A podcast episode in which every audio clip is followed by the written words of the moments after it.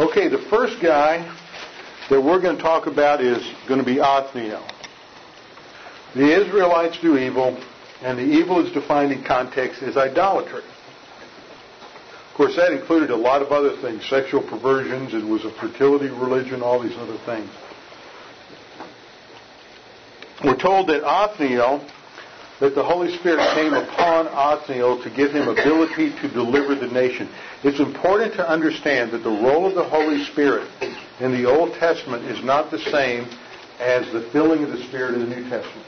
He is giving the leaders ability to fulfill their job within the theocracy.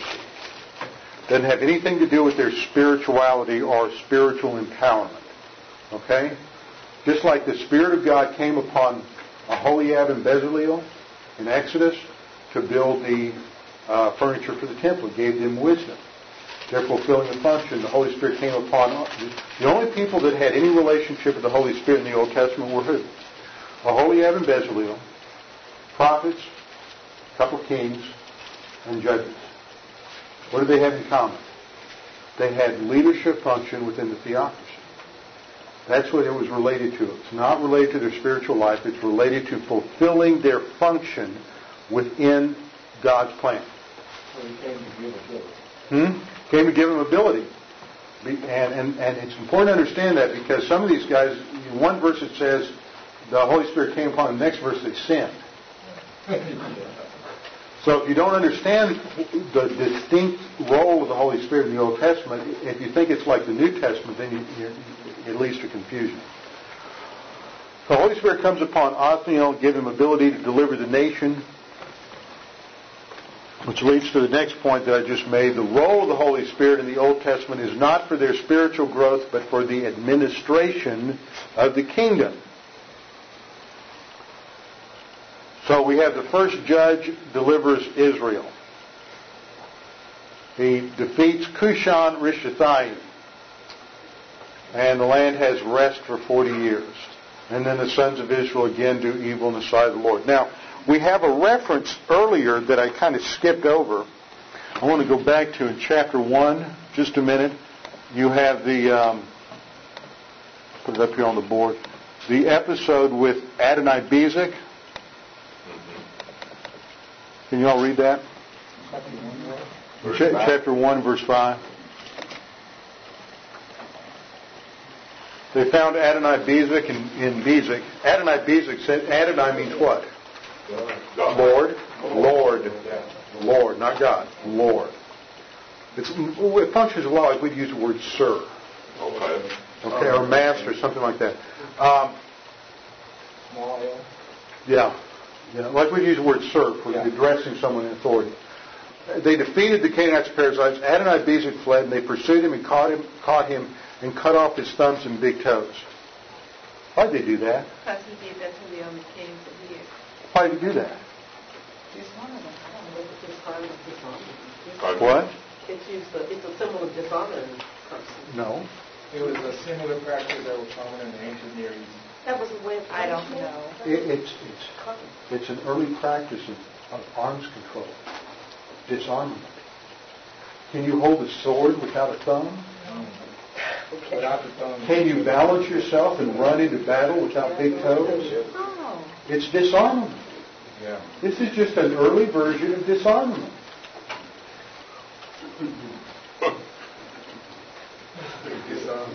You can't hold a spear, throw it.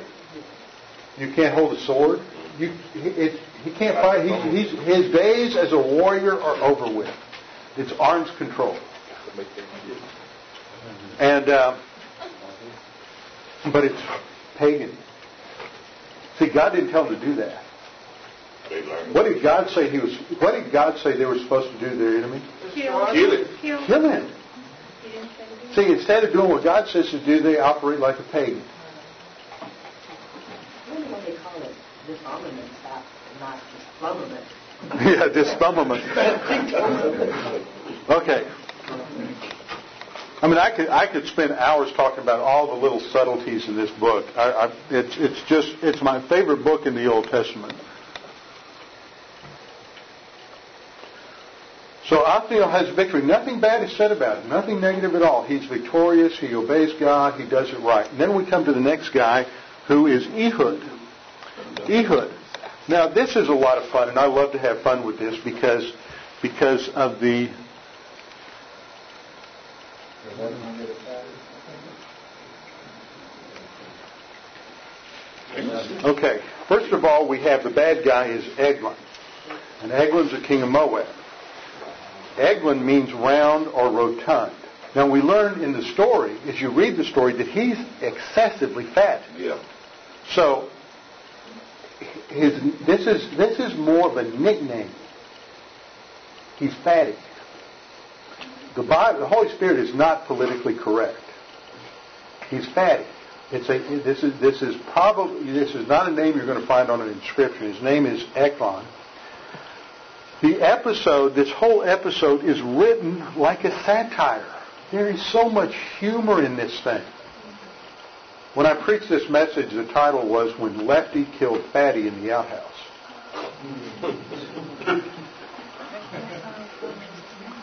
And this whole thing is designed to poke fun at this fat, corpulent king and how he is deceived and tricked and killed. And the Jews gain victory. But the whole process of how he is deceived and tricked and killed smacks of paganism, not how God would have it done. So we start to see something a little negative. There's a little overtone of something negative about Ehud. The Israelites cry out from despair, but there's no repentance. There's no change. They're just tired of going through the discipline. I know y'all never did that when you were a kid, and your kids never did that. But and then we have Ehud using deception to assassinate Eglon. It's an example of pagan methodology. We're told in verse 17 that Eglon was a very fat man. Now, you just wouldn't find that in any modern news account of somebody, that they were just a fat cell, but that's the picture here, and what is being used is that Eglon's physical obesity is a picture of his mental fatness. He's rather dull. He's not real bright, and there's a lot of word plays that go on in the Hebrew here that bring out this whole thing. So you have Ehud uses deception. Then we come to the next guy, Shamgar.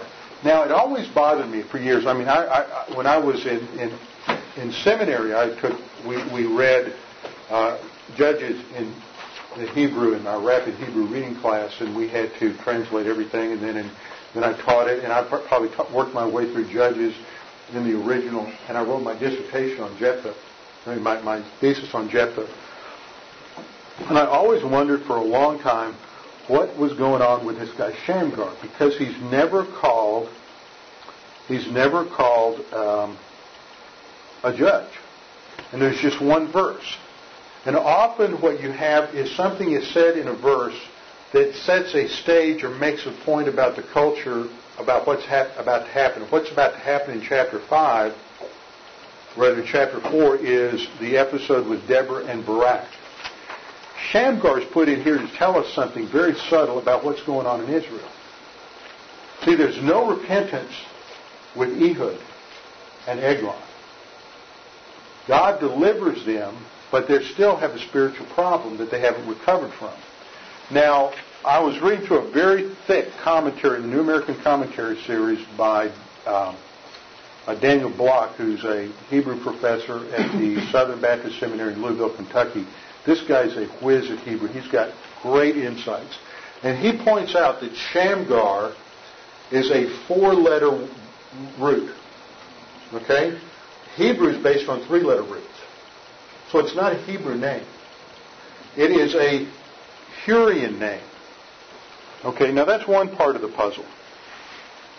The next thing that we learn, and I think I have this in your notes, is that he's also called Shamgar the son of Anath. Now, who was Anath? Anath is the female goddess in the Canaanite pantheon of war. She's the goddess of war in the Canaanite pantheon. But she got picked up in other pantheons. You know what a pantheon is? That's your collection of gods in a false system. Okay? So she gets picked up by the Egyptians also. There's evidence that the Egyptians also worshipped Anath as the goddess of war. And you find these depictions of her where she just has, blood dripping from her mouth, and she's got body parts hanging off of her hands and all this. I mean, she just wades into battle, and she's bloody, and she's vicious, and she's the goddess of war. So why do we have this guy named Shamgar if he's a Jewish judge? Why would he be called the son of Anath? That doesn't make sense. But if Shamgar is a Hurrian name, and son of Anath may indicate something else, and what Daniel Block pointed out is that we now have some evidence that at this time in Egypt's history, the pharaohs were using mercenaries. They were using foreign soldiers to beef up their troops, much like Europeans did. Europeans used Swiss guards. The Pope still has Swiss guards that protect him. And they had so one of the Hurrians like the modern Swiss, provided mercenaries for the Egyptians. And it's just like we have the Screaming Eagles. Who are the Screaming Eagles? That's 101st Airborne. Okay, we've got different units, military units that are identified by certain mottos or mascots. Okay, there was this group of Hurrian mercenaries known as the Sons of Anath. Okay? So what you have here is what is suggested here. The text never calls him Jewish, never says he's a judge. What you've got is no repentance under Ehud. And you have a Shamgar just coming in, and he just kills a bunch of Philistines. That's all he does. He comes in and he kills a bunch of Philistines with an ox goad. Right. The Jews are so screwed up, so apostate, that God has to use a pagan soldier of fortune to come in and deliver them. Now that sets the context for Deborah and Barak. Because people always say, we ought to have women pastors and women leaders because look at Deborah. But see, the pattern all through Scripture is male leadership. But under pagan culture, the men aren't being men. And Barak isn't being a man. Because when Deborah says, I need you to go defeat the Jabin, he says, I won't go unless you go with me. He's already feminized. And what we see throughout the book of Judges is this thing that the more pagan they become, the men quit being men, and the women start being men. And what happens as a corollary to that is that the women become victims of sex abuse, and they become treated as sex objects, and the women have a lower position in society. And you see that especially in Samson. It happens also with Jephthah. Jephthah sacrifices his daughter, doesn't think anything about it. Samson's a womanizer. You just see these things going on in the text. It's not a pretty picture.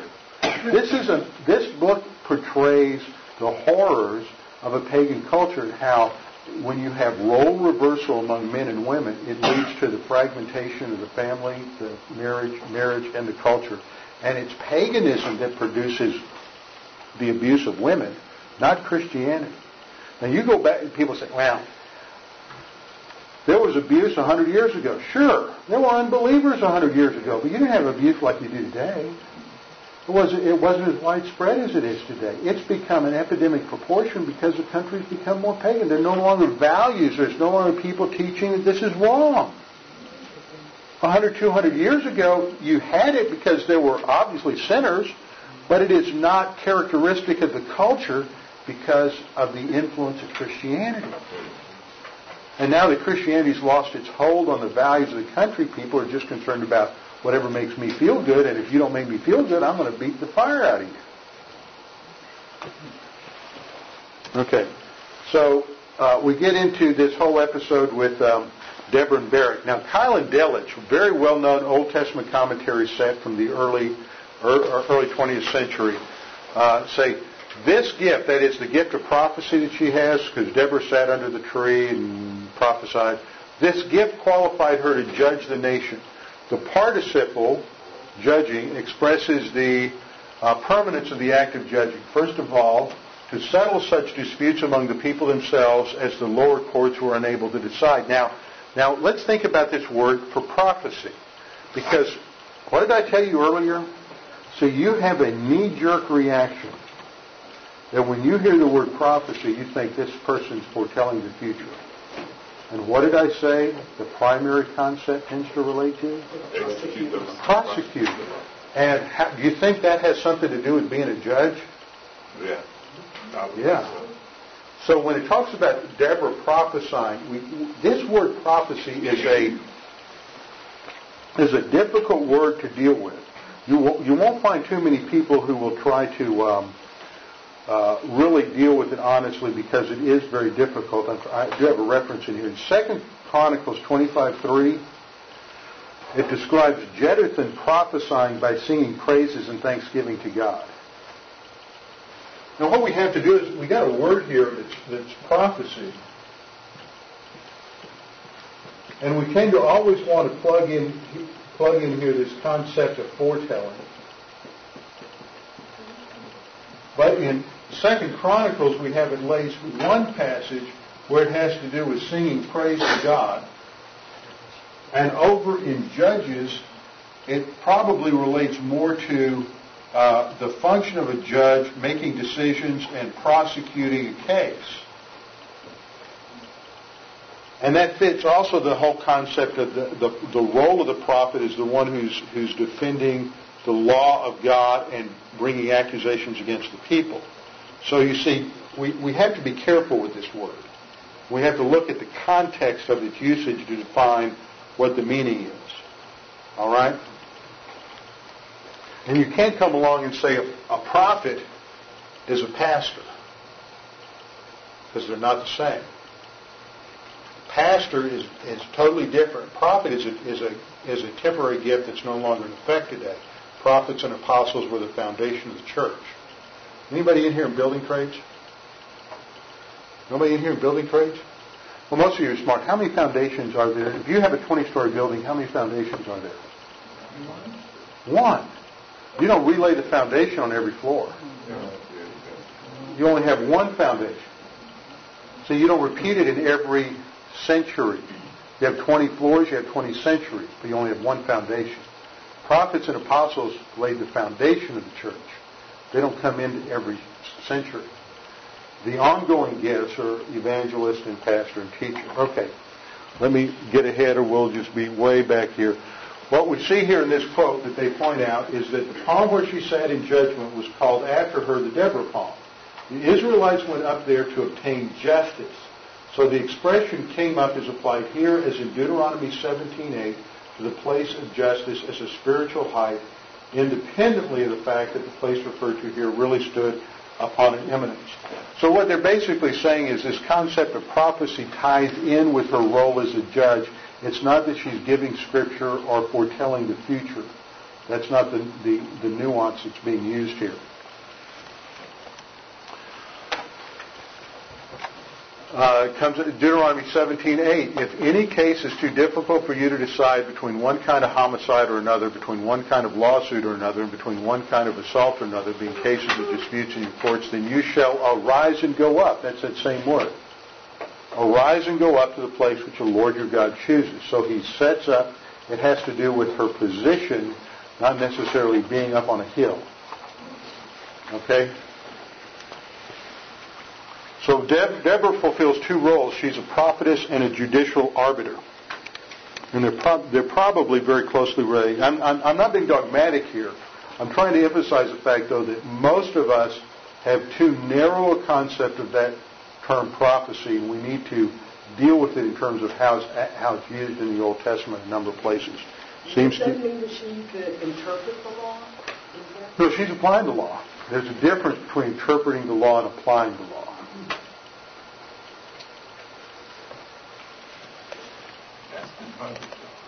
Okay, the oppressor here is Jabin, the king of Hazor. Let's get down to 2c. The oppressor here is Jabin, the king of Hazor. He's a Canaanite. He's within the land. This is probably a dynastic name, not a personal name.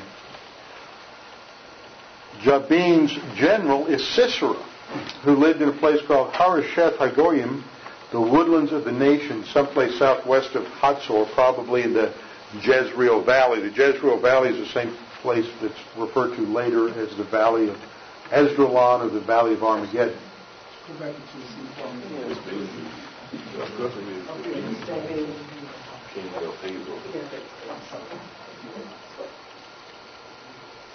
Now, one thing you see here is Hazor is technologically superior to the Jews. He's got 900 iron chariots. So he has superior firepower. He's got better technology. He's got armored cavalry. Okay? And the plain of Esdraelon is flat, so that gives him maneuverability in the flat area of the valley. And it's a huge valley. Deborah, whose name means bee, I'll put that slide up there. Deborah, whose name means bee, lived in Ephraim in the center of the land. Barak lived in the north of the land. Deborah calls upon Barak to assemble 10,000 soldiers. God promised victory, but Barak is too timid. He's a reflection on the failure of male leadership during the period. And I make the point that in paganism, there's always a deterioration and reversal of the male-female roles. In fact, God reprimands Barak for his timidity and tells him that because of his timidity, a woman will get the glory that would have been his. So there's clear evidence here that Barak is not acting as he should. He has no confidence in God. He's not acting like a man. I mean, there's a male-female interchange here that's very important to observe. So Barak is and he's a general. Just a general. He's going to be the leader of the troops. The ultimate deliverer is Yahweh, who confuses and destroys the enemy. Judges 4:14. But it is Jael, the Kenite, who gets the glory for killing Sisera. And I just love the way she kills this guy. She just opens up her home, come on in, have a meal, take a nap, and then she nails him. Just puts that wooden peg right through his temple, just nails him to the ground. Chapter 5 then is a praise song to God for giving them the victory. Now that's important to understand. Remember I mentioned 2 Chronicles 25:3? I don't have it up here. 2 Chronicles 25:3. What happened? Deborah gives victory. She's said to be a prophetess. She's functioning as a prosecutor. And then she writes a hymn of praise. What does 2 Chronicles 25:3 says? Jeduthun prophesied by singing praise and thanksgiving to God. See the connection? The word prophecy is used, the verb prophecy is used in 2 Chronicles 25:3 for writing and singing praises to God. What does Deborah do? She writes and sings praise to God. She sings a psalm to God in Judges 5. So when we see that she is a prophetess, don't read into that she is going into some sort of ecstatic state and telling the future. We're all going to have to process that for a while. It's very important to look at these things. Okay, then God's going to raise up Gideon, and Gideon is one of these guys that I just love to have fun with. Gideon is he's so us. He's out there, and God just has this great sense of humor. I mean, the sarcasm in this. In this book is unbelievable. Remember we had Fatty and Lefty earlier? Yeah. Now we have Gideon. And Gideon, lives the oppressors, the Midianites. Midianites come through. They're slick. They're not putting disarmament on the people. They're just stealing their food. They come in during harvest time, right after harvest, and they let the Jews do all the work, and then they just gather up all the groceries and leave.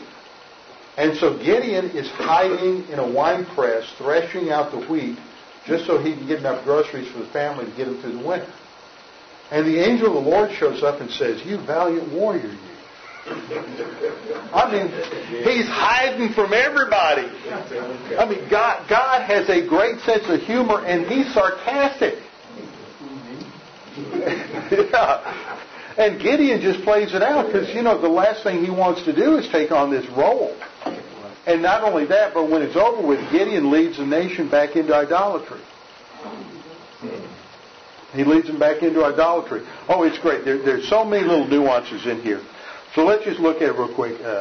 1C, Israel again. I give you a little chart there, I think. There's the apostasies described in Judges 6:1. One verse on the apostasy. Then 6:1b through 6:6. 5 verses describe the chastening of the Midianites and the Amalekites. And then the deliverance goes from 6:7 to 8:35. 94 verses. What do you think the emphasis is on? The deliverance, the grace of God. See, God's not in here pounding on them for their disobedience. He's emphasizing His grace and deliverance. So, the Israelites turn again, away from God again. They're oppressed by the Midianites and Amalekites for 7 years. They finally turn to God, and He sends a prophet to explain why they're being oppressed in verses 7 through 10. The angel of the Lord then shows up and commissions Gideon, who's hiding out in the winepress threshing the wheat, commissions Gideon to deliver Israel, and Gideon responds with a burnt offering. Now, who's the angel of the Lord? The pre-incarnate Christ. The angel of the Lord is the pre-incarnate Christ. Angels aren't worshipped. Every time you have an angel who's somebody starts to worship like John, the angel says, "Don't do that." But the angel of the Lord here accepts the sacrifice, steps into the smoke going up from the burnt offering, and ascends to heaven. In fact, in one verse it will say, the angel of the Lord. In the next verse, Gideon says, "O Lord," and addresses the angel as the Lord. The angel of the Lord is the pre-incarnate Christ. Mm-hmm. The angel of the Lord commissions Gideon to deliver Israel. Gideon worships with a burnt offering. But then the next thing that happens is God has to test Gideon. Okay, I'm going to give you a big job, but before I give you the big job, we've got to take you through basic training. I'm going to give you a smaller job because your father's got this big altar. Now, I want you to understand how big this altar is. He has to use a team of oxen to pull it down. This isn't an altar the size of a coffee table. This is an altar the size of your garage. Okay? It's big.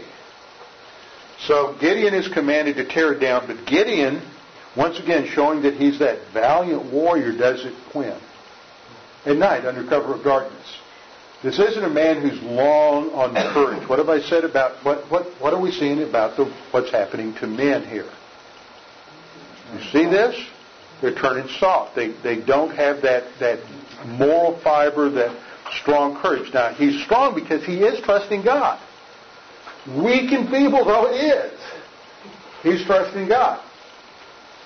So, before the believer can start functioning in the role of Christian service, there's got to be some application in the life. So he's got to start cleaning out his own the sin in his own house, right? That's that principle we keep seeing again. Cleansing of sin before there's victory in life, okay? Now, again, a reminder that the role of the Holy Spirit in the Old Testament was to empower the leaders to fulfill their task. It was not for the purpose of spiritual growth or sanctification.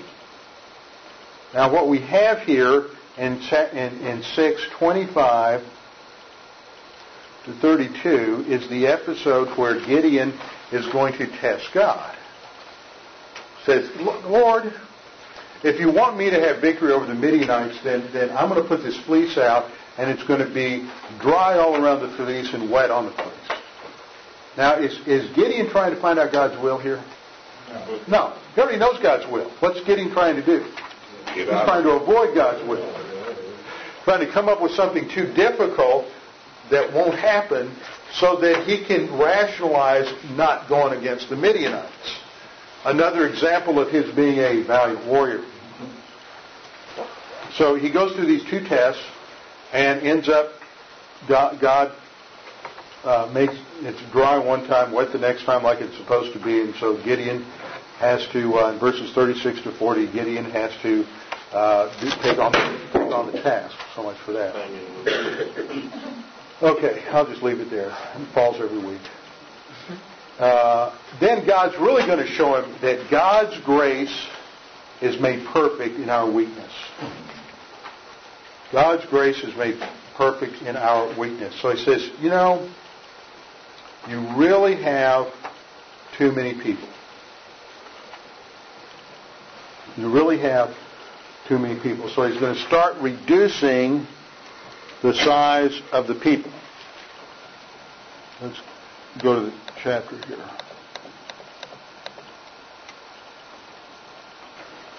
God says, you've got too many people with you. Now therefore come and proclaim in the hearing of the people, whoever is afraid and trembling, let him return and depart from Mount Gilead. So 22,000 people returned, but 10,000 remained. So how many did he have to start off with? 32,000. How many do the Midianites have? 132,000. So what is it, like 4 or 4.5 to 1? He's already outnumbered. He's already outnumbered, 4.5 to 1. God says, you got too many people with you. You're only outnumbered 4.5 to 1. This isn't a challenge. So he reduces Gideon's army down to 10,000. And then he says, okay, we've got to test these 10,000, so we're going to go down by the brook. And as they cross, some of them are going to just reach down. They got their focus on the enemy. They got their goal-oriented. And they're just going to scoop up water with their hand and put it into their mouth. But others are going to get down on all four, and they're going to sit there and lap up water like a dog. Well, they're not focused on the task, so we're going to send them home too. So it ends up with 300. Gideon's going, 132,000 to 300? How am I going to make this happen? Well, you're not. God's going to make it happen. See, the victory belongs to the Lord. God's power is made perfect in our weakness. So they attack. Now, they have an interesting strategy here. They're going to, each one of these 300 is given a trumpet. And each one is given a torch, and it's in kind of a pottery vessel that covers the light. And on the signal, they're all going to blow on their trumpet, and they're going to smash the cover, and the light's going to burst out. What's going on here? Now, confusion. It will result. God brings confusion. What's happening here? What's happening here is in a typical military operation, you have one trumpet, one bugler, and one torch for like 1,000 men. Oh, so they're going to think there was a whole lot of them. So now it's going to make it look like there's a whole lot of them. It's not just 300, it's 300,000. Like they're surrounded. So God, again, is using a little ruse here to confuse the enemy. So God sends confusion among the Midianites and the Amalekites. They panic, they run, they start killing each other. God had just great sense of humor here. Gideon, and you never would learn to study tactic like this at West Point or Annapolis. Then they start chasing them. And while they're chasing them, God calls upon the Ephraimites to block the ford of the Jordan so they can't get across. And they capture Oreb and Zeeb, two of the leaders of Midian. But the fact that he didn't include the Ephraimites initially gets the Ephraimites all upset. And then the people in Succoth didn't help out, so he punishes them for their lack of cooperation, which shows that he doesn't understand grace, and he was really too harsh in his punishment. And then Gideon discovered that Zebah and Zalmunna, the kings of Midian, had killed his brothers, so he executes them. He's vindictive. Is this positive? No. But then Gideon shows his tragic flaw, which is arrogance. Gideon, the people come to him in gratitude and they say, we want you to be king. And he says, no, I'm not going to be king. But he has a son. And what does he name his son? Abimelech. What does Abimelech mean? My father's king. It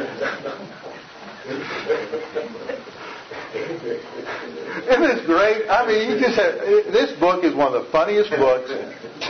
There is such irony and sarcasm in this book. So, now Abimelech's going to be a problem. Now he takes this ephod and he sets this up, and the people come and worship the ephod. The ephod was like a priestly garment. And the people come and worship. What's this called? Idolatry. So he leads them, he delivers them, and then leads them right back into idolatry. Well, then we come to the Abimelech interlude in chapter 9. Abimelech conspires with his... I mean, this guy's just pure pagan. He conspires with his mother's relatives in Shechem to stage a coup d'etat against his father's family. Kills all of his brothers so that he's the only one, and then the people in Shechem make him the first king of Israel. Now, I'm going to ask you a trivia question. Who's the first king of Israel? Abimelech. I just read it. The men of Shechem make him the first king of Israel. What the text says. You'll trick everybody with that question. That is the trick question. Because nobody gets that right. But the first king in Israel, well, God didn't make him. Now, I didn't say who was the first person God anointed to be king of Israel. I said, who's the first king in Israel? Shechemites anointed, made Abimelech king in Israel. Right there in chapter 9. Well, Israel just self-destructs during this period, and finally Abimelech is killed by a woman. Drops a millstone on his head. Watch this interplay between men and women in the whole text. Well, I don't have any more time to spend on that, so let's skip ahead to Jephthah.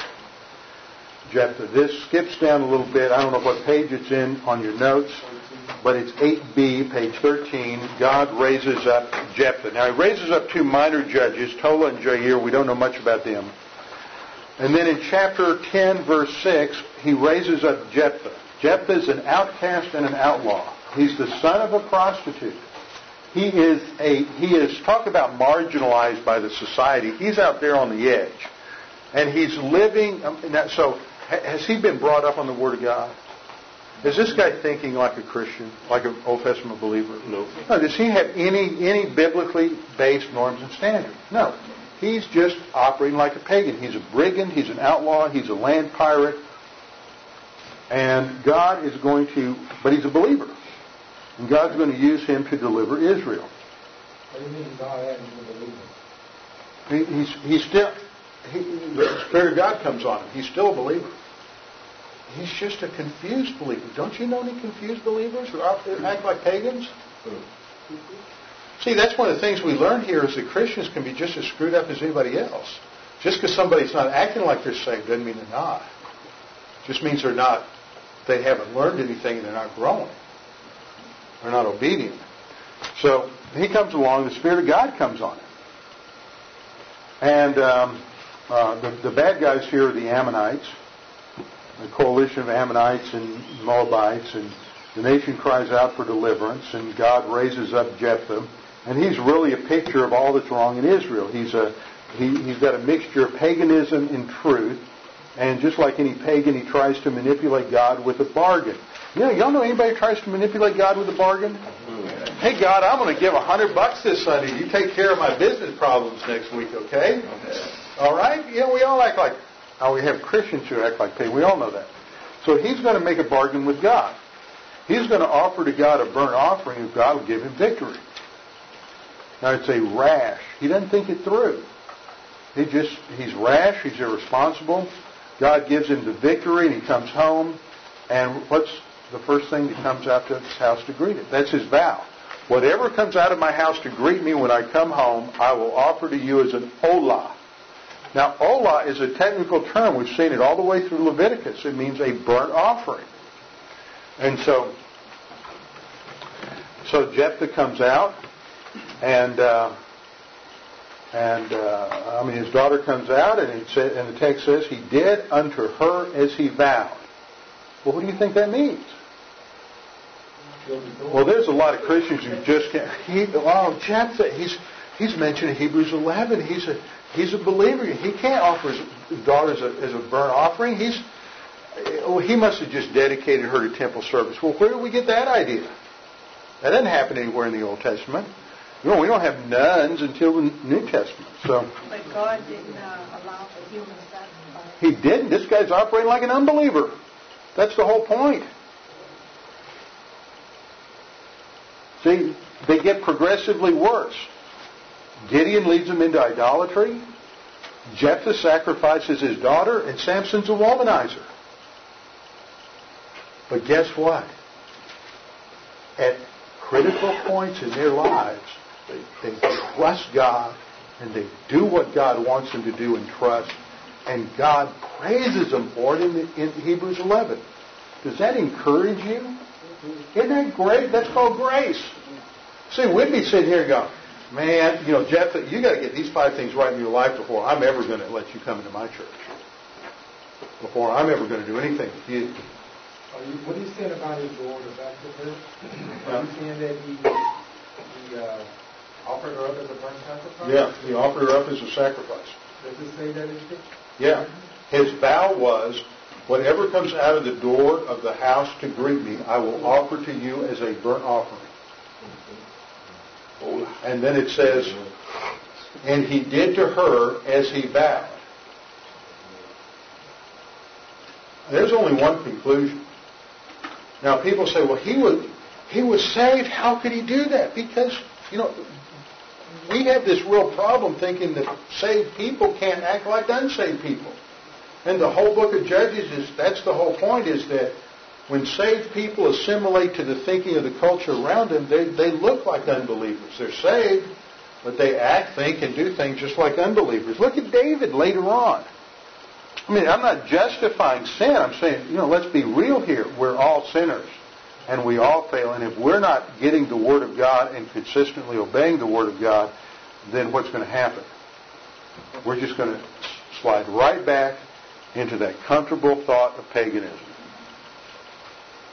Now there's a civil war that breaks out after this with the Ephraimites, and then at the end of chapter 12, God raises up Ibzan, Elon, and Abdon as further judges, and then we come to Samson. And I'm really running out of time. God raises up Samson, who's set apart from birth by his Nazirite vow. Now, he's the most pagan of the judges. And he never delivers the nation. He dies a blind man in chains, and that's a picture of Israel's spiritual blindness and chains of paganism. Chapter 13 starts off, Israel is again disobedient and being disciplined by the Philistines. A deliverer is promised, and is said to be a Nazirite. Now a Nazirite, 3 things. What are they? Set apart. He said he is set apart, but no wine or grape juice. Can't touch a dead body. Okay, can't touch a dead body. Can't cut his hair. Now just watch that. I mean, everybody focuses on the fact that when he finally succumbs to Delilah, she cuts his hair. But he's been violating that vow. I mean, when he got the honey out of the dead carcass of the lion, and when he uses the jawbone of an ass. He's been violating the touching the dead body thing for a long time. So he never really keeps this. He keeps the vow only when it's convenient to him. I'm not going to ask the question if that reminds us of anybody we know, but most of us, if we're honest, are that way. You know, we're pretty obedient to God when it's convenient. Now, throughout this, Samson demonstrates that his values are those of the pagan culture around him. He's a womanizer. He's a bully. He's arrogant. He is disrespectful of his parents. He dishonors the Nazirite vow on numerous occasions. His attitude towards women is typical of paganism. He's putting down women. They're dishonored. They're treated as sex objects. He bosses his mother around. You know, just principle here. Ladies, if you're not married and you're looking for a man, look how that man treats his mother. That's going to give you a big clue how he treats women. And look how he treats his pets. That'll also give you an idea of how he treats people. Yeah. Yeah, a lot of times, if somebody's got an abusive streak in them, they're going to abuse their pets and they're going to abuse their parents, and that abusiveness comes out in those relationships. Absolutely. So Samson has his motivations against the Philistines, as we look at this, are based on personal vendetta and lust rather than a desire to serve the Lord in Israel. Let me give you an example of what I mean here. Later on, we come into David. David goes down to the Valley of Elah, where he sees Goliath come out, and Goliath calls a challenge to any Jews to come out and fight him. What does David say? How can you let this uncircumcised Philistine do this? What's he saying? He's looking at this from God's perspective. This guy's uncircumcised. What is circumcision the sign of? Which covenant? Abraham. Abrahamic covenant. What did the Abrahamic covenant promise? Land. The land. Why? This guy doesn't have any right to stand on the land there and challenge us. God gave us that land. Why are we afraid? See, David's looking at it from God's viewpoint. How's Samson looking at it? You guys are just doing stuff to me personally. He's totally motivated by personal issues here and vindictiveness. So we see how he is motivated by lust, not a desire to serve the Lord. Then we get into two really strange chapters, in chapters 17 to 21. 17 to 21. This is Or-A, the paganization of the people and the priesthood. I wish I had time to really deal with these, but I don't. In chapters 17 and 18 describes how religious apostasy begins. This is with the idolatry of Micah. And this shows how the priesthood becomes pagan. And then chapters 19 to 21 describe the gross immorality, the viciousness, the violence, and the abusiveness of the people. Religious apostasy always precedes cultural collapse. Now, do we live in a country where there's religious apostasy? Sure. So what do you expect? Cultural collapse. What are we seeing? Cultural collapse. So what happens is Micah comes along and he rejects the divinely revealed worship at Shiloh, which is where the tabernacle is kept, and he wants to invent his own religion. He's going to establish his own priesthood, his own ritual system and everything. He's going to use the same terminology. Right? This is my Bible. I am what it says. It is what it is. I won't say that.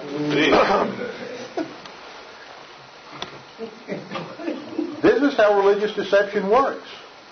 I'm going to use all your wonderful Christian vocabulary, and then you're going to trust me because I sound familiar.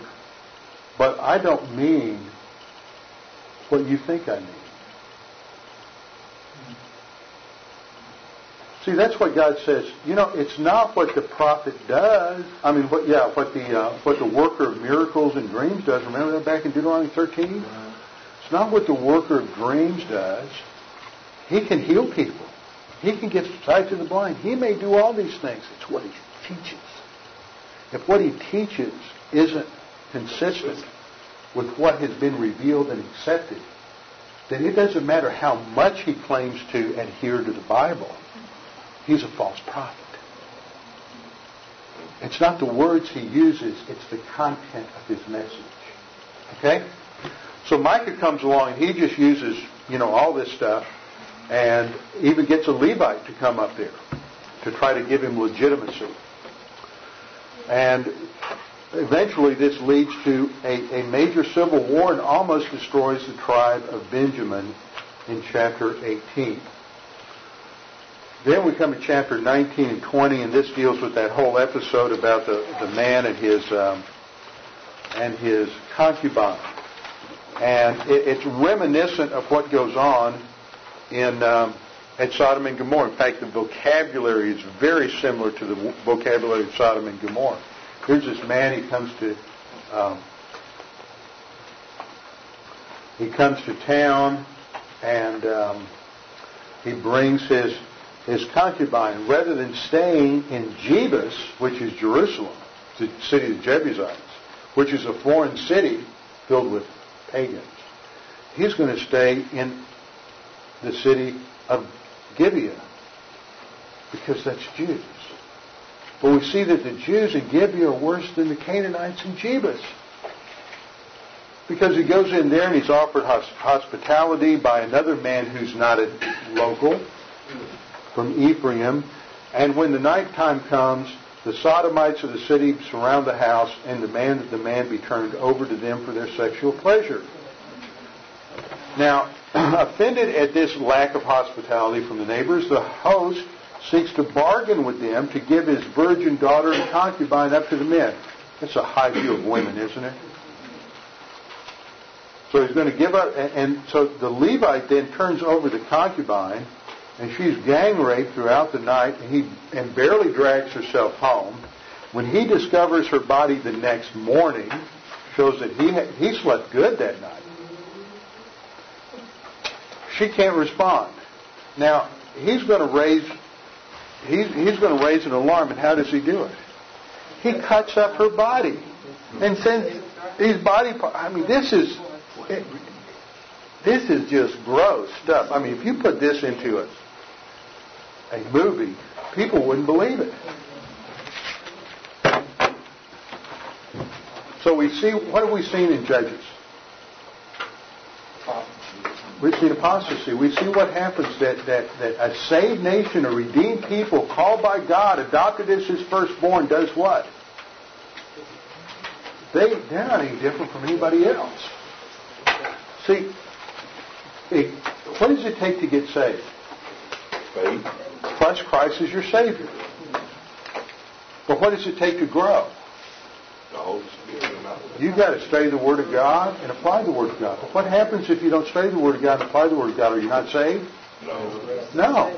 You're going to be saved but not act like it. And you're going to succumb to paganism. And we're often the products of our own culture. That's why Romans 12:2 says, don't be conformed to what? The world. To this world, but be transformed by renewing of your emotions. Oh, it didn't say that, did it? No. Renewing of your mind. That's tough. That's tough. Okay. Let's get out of the book of Judges and go to Ruth. Now, I've given you all the basic information here. We only have basically three pages.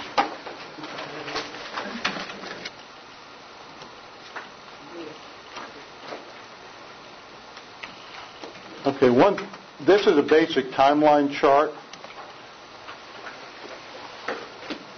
Jephthah's dates are 1150 to 1100. Samson's dates are 1123. See, he's only 25 years younger than Jephthah, to 1084. And Samuel is from 1115. He's only 8 years younger than Samson, to 1020.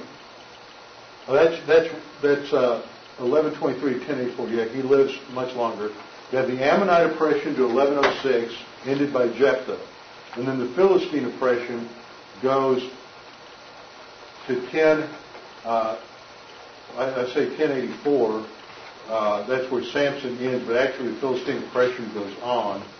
The Battle of Aphek takes place way back here in 1 Samuel 4, long before the Philistine oppression ends.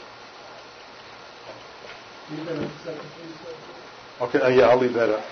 The title in the book of Ruth, the name of the book derives from one of the three principal characters, Ruth, who is a Moabitess. Okay? Now, three characters in the book. Who are they? Ruth, Naomi, and Boaz. Okay. Ruth's name's mentioned only 12 times in the book. Later on, it's mentioned in Matthew's genealogy of Jesus. So she is in the line of Christ. She's also going to marry a guy who's in the line of Rahab. Now, Ruth isn't an Israelite. 5 times she's called Ruth the Moabitess. That tells us that she's a Gentile, and it's the only book of the Bible named after a Gentile. The Moabite people were descendants of who? Lot and his daughters. Moab and Ammon. By the way, what city in the Middle East retains the name of Ammon and the Ammonites? Amman, Jordan. That's right. That's right. Ruth, though, even though the book is named after Ruth, and we think the book is about Ruth, let me suggest that the book is not about Ruth. I know that always shakes people up. Ruth isn't the main character in the book. The main character is Naomi. Remember when we studied Job? I told you that Job answers the question of suffering. Mm-hmm. So does Ruth. Ruth is about how God takes the suffering of Naomi and turns it into blessing. Because the book isn't about Ruth and her romance with Boaz. The book is about how Naomi loses everything and how God restores everything. It's a book about grace.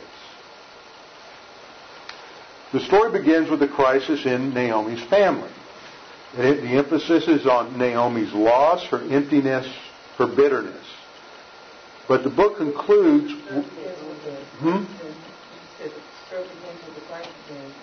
Naomi's family. Okay, I'm going to go on here. I'm trying to find where I've hidden my Ruth. I'm going to get past these charts here. Here we go. There's Ruth, our cartoon. Her mother-in-law is Naomi. Her husband is Mahlon. Her son is Obed. Her second husband is Boaz. Okay, this is where I keep trying to find. Every semester I do this. I took the wrong thing out of here. Sorry about this. Okay, I'll give you the... Ruth is a Moabitess. That's 1A title. Ruth, a Moabitess. 1B, fill in the blank. This is the only book in the Bible named after a Gentile. Okay? 2B, Ruth is not the main character of the book. The story begins with the crisis in Naomi's family, emphasizing Naomi's loss, emptiness, and bitterness, and concludes with the declaration of her fullness and blessing in the birth of Obed. In the conclusion, the writer emphasizes Naomi's blessing and virtually ignores Ruth. Pay attention to the intros and conclusions to these books, because that's, like any book, that's where you find out what the writer's talking about. Now, when you pick up a commentary, when you pick up a theology book, when you pick up any book, read the introduction. That's not to be skipped over. Read the introduction, read the conclusion. Any nonfiction book, read the introduction first, and then the conclusion. The introduction is going to tell you why he's writing and what he's writing about. You read the conclusion, you're going to find out where he's going. And then read the book. And that way, when you read in the middle, you're not like you're driving blind somewhere. You know where he's going, and now when you read the book, you're going to understand how he's getting you there. Okay? Introductions and conclusions are important. 55 of the 85 verses in this short story are narrative. That means the other 30 verses are dialogue. Of the 1,294 words in the book, 678, that's 52.4%, are dialogue. That means half the book is really dialogue. Ruth speaks least of all. Her speeches are the shortest. She speaks only 120 words in 10 speeches. Naomi, however, speaks 225 words in 12 speeches, and Boaz speaks 281 words in 14 speeches. Based on the plot, it's the book of Naomi. Based on dialogue, it's the book of Boaz. The date, 2A, the date. It's about the time that David becomes king. This is written later because the genealogy at the end ends with David. So the book is probably written about the time David becomes king, and one of the reasons the book is written is to provide background on David.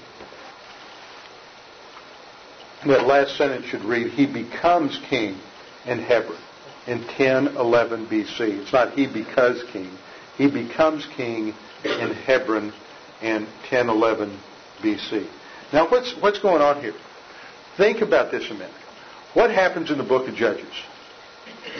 The nation starts at the top and ends at the bottom. It's a period of degradation. It's a period of paganization.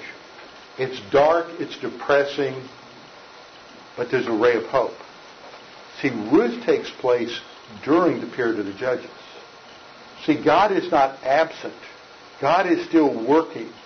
And even though the people have rejected him, God has not rejected them. And so Ruth is the ray of hope of God's blessing and his faithfulness. A key word that we find in the book is chesed, faithful, loyal love. It is a picture of God's love during the time of the apostasy of the Judges. The author is uncertain. The Babylonian Talmud attributed the book to Samuel. Modern liberal scholarship thinks that it was made up sometime after the Babylonian captivity. Of course, they don't even believe David was a real historical character. So, place in the canon, 4a. In the English canon, Ruth follows Judges. In the Hebrew canon, it's often if it's not linked to Judges, it's placed in the Ketuvim. Ketuvim is the writings. This is books that articulate wisdom. Ruth is found in the Ketuvim because of the literary form and skill of the writer and of Ruth. Ruth is all about how to handle how cursing is turned to blessing. See, that's wisdom in life because we all face crises like Naomi did. But we have to learn wisdom. We have to learn that God is going to turn our suffering into blessing. So the focus here is to show how God works in turning suffering into blessing. Fifth point, 5a, place in history. I've already commented it's during the time of the Judges, so the theme relates to sanctification. Ruth must be understood in the context of the blessing and cursing in the Mosaic Covenant. When Elkanah goes outside the land, or what's his name? Elimelech. Elkanah is the father of Samuel. When Elimelech goes outside the land with Naomi, that's a picture of what? Being outside the place of blessing. Going outside the land is a place of being out of God's plan, but there's an emphasis on chesed, on God's faithful, loyal, covenant faithfulness. Now, 6a, the theme. The theme of Ruth is often expressed in terms of redemption. Redemption, because Boaz is a Goel, and Gaal is a term for redeemer. He's the family redeemer. He's going to redeem her from her desperate situation. The theme of Ruth is often expressed in terms of redemption. And while this is an important theme, it is secondary to the theme of cursing turned to blessing. That's the fill in the blank. Of cursing turned to blessing. Or the continuous grace of God in the provision of a redeemer. The genealogies at the beginning of the book and at the end of the book focus on Naomi, not Ruth. Naomi is the main character who suffers the loss of her husband and sons and becomes bitter. At the end of the book, she is the one who is blessed. As such, she is also a picture of how God will turn the cursing of Israel in the time of the Judges into the blessing of the rule of David and eventually the rule of the Messiah. Okay, one last key point. The key word for Boaz is he's the close relative or the kinsman redeemer. The word there in the Hebrew is goel, and this refers to, it means a kinsman redeemer.